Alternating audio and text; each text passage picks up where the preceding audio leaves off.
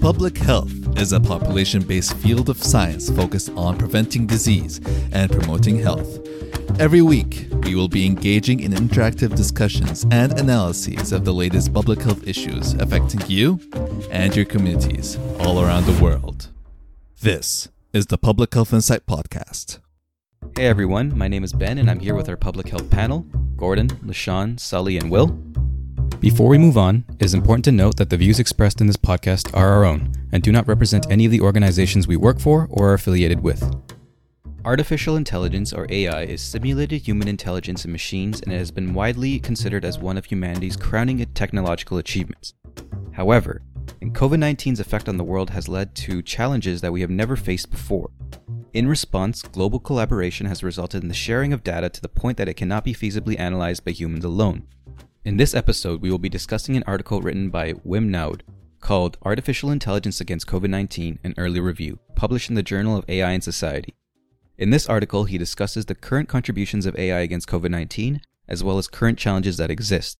Specifically, he outlines six ways that A I has been helping, such as early warnings and alerts, tracking and prediction, data dashboards, diagnosis and prognosis, treatment and cures, and social controls. Throughout our discussion, we will be highlighting the pros and cons of each aspect with their implications on the future. In this arena of action, is A I to be our champion? For me, quite simply, A I means a system of algorithms based on historical data on certain, you know, health or non-health related events that can help human beings make predictions on how future events will impact our health. When I think of it, it's a tool that can accelerate what we already do so that we can be more focused on more important matters. So I'm going to focus on the intelligence part of this artificial intelligence. And when I think about that, first thing that comes to mind is the ability to adapt and change as more stimulus comes its way, much like a human can, right? As we grow and age and learn things, we accumulate more skills and our understanding of the world or different subjects broadens. So looking at examples of A I in non-healthcare scenarios, we have agriculture, where there's A I-based tools that can analyze the nutrient profiles of soil to give greater efficiency when growing crops. We have A I in space exploration. It's being attached with robots to analyze planets and see if they're hospitable in the future. An insane amount of things that we can do with A I, and it's super adaptable and super flexible. But I wanted to move the conversation to the healthcare scenario. In the sense of COVID nineteen, what does A I look like in the landscape of combating COVID nineteen? Another element where A I has been helping uh, governments control the spread of COVID nineteen is right now uh, a drug called Remdesivir has got the emergency approval for use by the F D A in the United States. And part of drug development and drug repurposing, what A I does is A I looks at a pathogen such as a virus, and it runs computational models to determine, in the case of drug repurposing, what drugs have the highest chance of success in potentially improving treatment outcomes. So I'm not sure if remdesivir in particular was uh, was identified in that way, but I know other biologics that are used to treat rheumatoid arthritis and um, cancer have been identified in that way, and they're potentially being explored for use to treat COVID nineteen patients. The article also talked about how A I is used for tracking and prediction purposes. In the case of COVID nineteen, we've seen that A I develop models to show how the virus is evolving and spreading. And this is very important for us as public health professionals, because having the ability to take existing data from what's going on in China and predicting what the potential impacts might be for Canada allows our public health officials and various other government sectors to quickly mobilize and ensure that we have the necessary resources and other systems in place just to be able to anticipate and prepare for things like pandemics and even um, your things like annual flu seasons or other events that are typically are difficult to predict, but with the right data will potentially help us in the future. So we know that A I is this black box where information is being fed in and we have an outcome. And we know that the outcome is only as good as the information being fed in. So my concern is that if we have information coming from China, which has its own specific contextual nuances in terms of population, healthcare infrastructure, um, demographics of the aging population, et cetera, how can we use that data, put into an A I system, come up with a result, and then use that result within a Canadian context? Just going off what you said, Ben, is that I'm sure we've all heard about, you know, on the news how a lot of countries are kind of angry with China and the way they've sort of responded to this whole pandemic.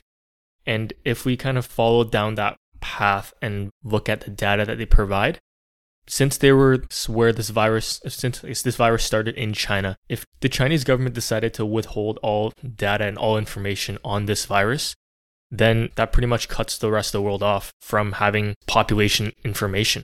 People can easily politicize and use data for forwarding their own agenda, which might have negative consequences. Yeah, and that's important because um, as we read in the article, open data sets are very important to build accurate and useful models. And I would like to quote Doctor Sanjay Gupta uh, on C N N. He always says when he's asked about, you know, predictions and models, is that all models are wrong and some are useful.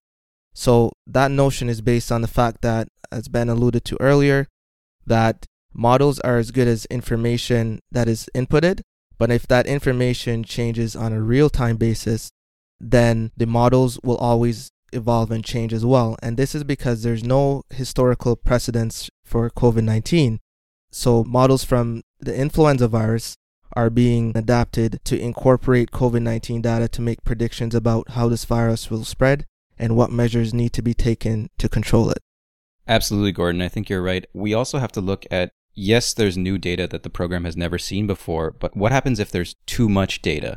So, for example, social media has a lot of misinformation and fake news within it, and it's hard to ascertain how much of this news is legit. So when that's being fed into the A I program, it muddies up the interpretation to have a result that we can't really use. So an example of what's being done is that YouTube and Facebook are having actual A I content modulators that flag fake news. So we have this extra distillation effort trying to refine this data before it even gets into the COVID models. Right, and that's important for early warnings and alerts because humans build a model and then humans have to then interpret the model in a meaningful way. So there is, it's still error-prone because A I isn't tasked with making the final decisions. And as we could see from the case of, there's a, a Canadian-based A I model called BlueDot, that back in December, I think December thirty-first of twenty nineteen, there was various alerts sent out to um, their partners, which included some important governmental agencies around the world, uh, warning of a potential novel virus. And as we can see from W H O, they did not issue an alert, I believe, till more than a week later. So because the interpretation of these models is very complex and human judgment is ultimately the deciding factor, and every expert tends to interpret these differently, and that's why we have different models and different decisions being made from those models. Yeah, absolutely, because uh, another A I model called HealthMap in the U S A was able to sound the alarm earlier but a day before BlueDot. However, the model's interpretation of the data was that there is not a significance to this outbreak. So it just shows that we do still require human interpretation and decision-making when recognizing a threat. One of the things that came to mind for me was around privacy. And I just want to hear what you guys have to say about being able to still find a way to utilize this tool, but at the same time, making sure that privacy laws are followed and that individuals aren't manipulated into having their, their personal information or data taken from them. Yeah, and it's contextual to certain countries. For example, in China, they have these infrared cameras that can recognize and scan two hundred people per minute, and they focus on looking at body temperature and to see whether you're wearing a mask because it has temperature and facial recognition capacity. Now, that sounds great if you're trying to control a pandemic. However, there are challenges with this. For example, the way that it measures temperature is that, that it looks at the tear ducts of your eyes, because apparently that's just the way that's been programmed. So if you have individuals wearing eye gear or glasses, it messes up that data. Secondly, when it's looking at temperature and trying to ascertain whether you have a fever, it doesn't take into account if you're wearing multiple layers of clothing. It doesn't take into account if you're just being physically active. Like, did you just run for your train? So what ends up happening is that, let's say you walk through the train station, you almost missed your train, you ran to it, you get back home, you get tagged, and they say you have COVID nineteen or you're suspected of it. There's a lot of privacy issues in that scenario, and there's also a lot of inaccuracies because it could pick up false positives. So seems to me that A I, in the state it is right now, is going to always require human interpretation at one point or another. So well, that leads me to the question, will A I ever reach a point where it doesn't need that and it can do everything on its own? I think that's a very sci-fi discussion uh, along the lines of Blade Runner, The Matrix, or iRobot. But I think what's going to happen in the realm of A I and COVID is that COVID will act as a catalyst for A I to develop further, specifically in surveillance. And this raises a lot of privacy concerns. Now, it's privacy concerns in the sense of our privacy is being infringed upon for the greater good of controlling this pandemic. However, what I'm concerned about is that, is this privacy going to be respected after COVID nineteen is gone? For example, COVID nineteen is gone, but the surveillance is continuing. When we ask the government, hey, why is this continuing? Their narrative may be, well, we want to be prepared for the next pandemic, where in reality, they may be using this data for other government measures. I have a question based on what Sully said, and my question is, do we even ever want A I to be fully uh, autonomous? Because that in itself is a potential problem. The fact that we we built this super powerful tool that is just acting on its own. What comes to mind is automation. Like from, from my personal experience, I worked in a car manufacturing plant. And even though that whole process of manufacturing a car has been streamlined to the point where most of the major components of the car is made by a machine or a robot, and it's just the final touch-ups is made by humans, I don't think I, I don't think that A I should ever come to the point where it's fully acting on its own. Because in the in the car example, as perfect as a robot is, there will be times when it breaks, and that's when the human comes in. And I think that's just the, that extra layer of safety, just to ensure that at the end of the day, this is just a tool for us humans and something that we should make our own rather than letting it become that autonomous sci-fi thing that Ben had mentioned earlier. One thing we're missing is, you know, we, we talked about A I being potentially the final decision maker and some of the problems that causes. But what about A I in terms of active and passive surveillance, right? If we're talking about data privacy and the most vulnerable populations don't have agency over their own data, then surveillance in of itself becomes inequitable, because A I can then potentially, if, if there's not that human interaction at the end of the interface, these artificial intelligence systems can make decisions that further create a health disparity between the most vulnerable population and the most wealthy population. The narrative of A I is that it's often this impartial, indifferent machine decision-making tool, but in reality, based off the data that we put into the algorithm, it's often a reflection of our own biases. For an example, they did a study where A I was used to look in automatic diagnostic imaging, so for example, X-rays and C Ts, and it was used to make decisions on diagnosis. So they found that the A I was almost as good, or if not better than radiologists, in terms of looking at an X-ray or C T and coming up with a diagnosis based on the different studies or whatever. However, we have to consider that the biases of what we give the A I also come into play. So for example, we could have selection bias. If we only give this A I images of positive C Ts and X-rays for tuberculosis, for example, then it's only going to know to look for that. And if we don't give it other images of non-tuberculosis images, then it doesn't have a comparative to make a decision. So what I'm saying is that the biases that we have can be also implicitly shown within A I, and we have to take that into account when making decisions. And another w- reason that is problematic is we've talked extensively about health equity and universal healthcare systems. So if you have um, the most vulnerable populations who cannot afford to go to the hospital, if the country does not have a universal healthcare system, then you're only going to be capturing data from people who have the resources to go and seek medical care. So if the data is only representative of the most, you know, healthy and wealthy population, then any kind of action in terms of treatments and outcomes uh, will not speak for people who aren't going there, who happen to be the most worst off. Right, and then you create greater inequity, because what if someone just faithfully agrees with the A I without understanding how it reached that decision? Another example is within the legal realm, where there's an A I that can predict the possibility of a person committing a crime just based off facial recognition. So you'll show a picture of two people, but unfortunately, due to the racial biases that exist within the data that the A I is provided, it's more likely to pick the person of color to commit a crime. Now, when you take that into account with the legal system that already has years of existing discrimination against people of color, the whole situation is being exacerbated.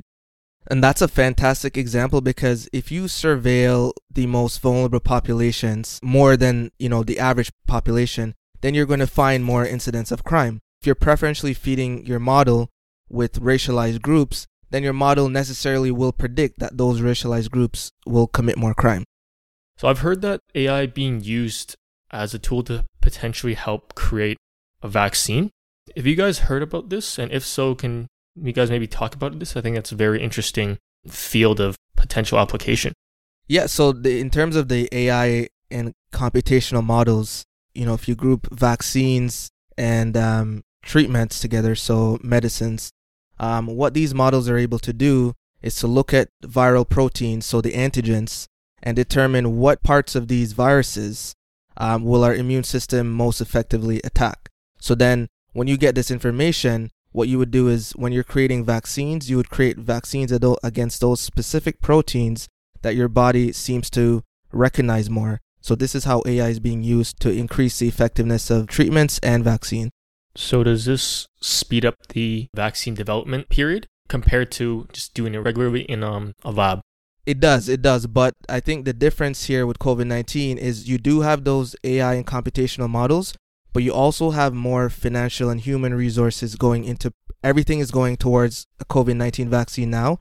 So any success in speeding up the production of vaccine from maybe two, three years with the mumps vaccine uh, to like, you know, maybe COVID vaccine takes a year. It's not only because of these models, it's also because pretty much every lab in the world is working together to, to find a, a vaccine. Right. But let's say if everything was the same, all the resources, all the equipment was the same, and we had paired up an a- AI versus a regular lab, would, would A I come out on top in that situation? So part of why, from what I understand, part of the reason why A I is also important is it prevents waste of resources. So if you have a lab looking at, and this is where, to answer your question, yes, This is if you have a lab looking at a protein um, that has a very little chance of eliciting an immune response. These models would probably give you a number saying this has a five percent chance of working. So when you're interpreting that data, you would then focus more on things that have a higher chance of creating an immunological response. So in that way, you lose less time going down the wrong rabbit hole, and you can pursue things that have a greater chance of success. Mm. Google has a branch called DeepMind, which has kind of predicted the structure of proteins of the virus. So they also have a disclaimer on their website that talks about how these are structural predictions and they have not been experimentally verified. So going back to Will's question, when using A I, you have to work hand in hand with experimentally verified data, because it can lead to maybe researchers focusing on specific areas that they might have not already thought about. Um, but I think at this point, um, in terms of their technology and their state of the field, I think they have to go hand in hand. So we had a discussion about the pros and cons of A I, but what do you guys think the future of A I is going to look like with COVID nineteen as a catalyst? So I think it's important that humans and A I work together to improve the predictability for certain health and non-health outcomes. And the reason, as we've discussed today, is um, models can be wrong. And oftentimes, if you have a human at the end of the interface, they can prevent artificial intelligence systems from making bad decisions and vice versa. What I think the biggest future use of A I could potentially be in tracking that we've seen with COVID nineteen. And I see that this could potentially be further strengthened to track other other sorts of things. For example, what came to my mind was um, natural disasters. If you're able to somehow predict the likelihood of a hurricane or tsunami or earthquake or anything that can cause an emergency, um, it allows countries and regions to better prepare and hopefully save more lives. As we see in the future that more governments, countries, um, organizations take up A I, I think we also have to think about the possible trust implication. So, for example, if the government relies heavily on using A I technologies to make decisions on should they shut down borders, should they um, quarantine, should they do this, should they do that, I think in the event that A I fails to predict an outcome properly, I think there may be issues with trust in the communities that rely on the government. So there's a possibility for there to be a mistrust because, for example, the government claims that something's going to happen and it doesn't. Why would people listen to the government if they say to do certain things? So I think we just have to keep that in mind, and there should be maybe some rules and regulations around that as well. In conclusion, A I may provide us with options, but it is ultimately still human responsibility to make informed decisions based on the data available. Thanks for listening, and we'll see you in the next episode. Remember, public health is a field of inquiry and an arena for action to improve lives one population at a time. This has been the Public Health Insight Podcast. If you've enjoyed this episode, please drop us a like and follow us on Spotify, Apple Podcasts, Google Podcasts, or your podcast platform of choice. You can also send us your questions, comments, and suggestions for discussion topics at the public health insight at gmail dot com. Thank you for listening, and we'll see you in the next episode.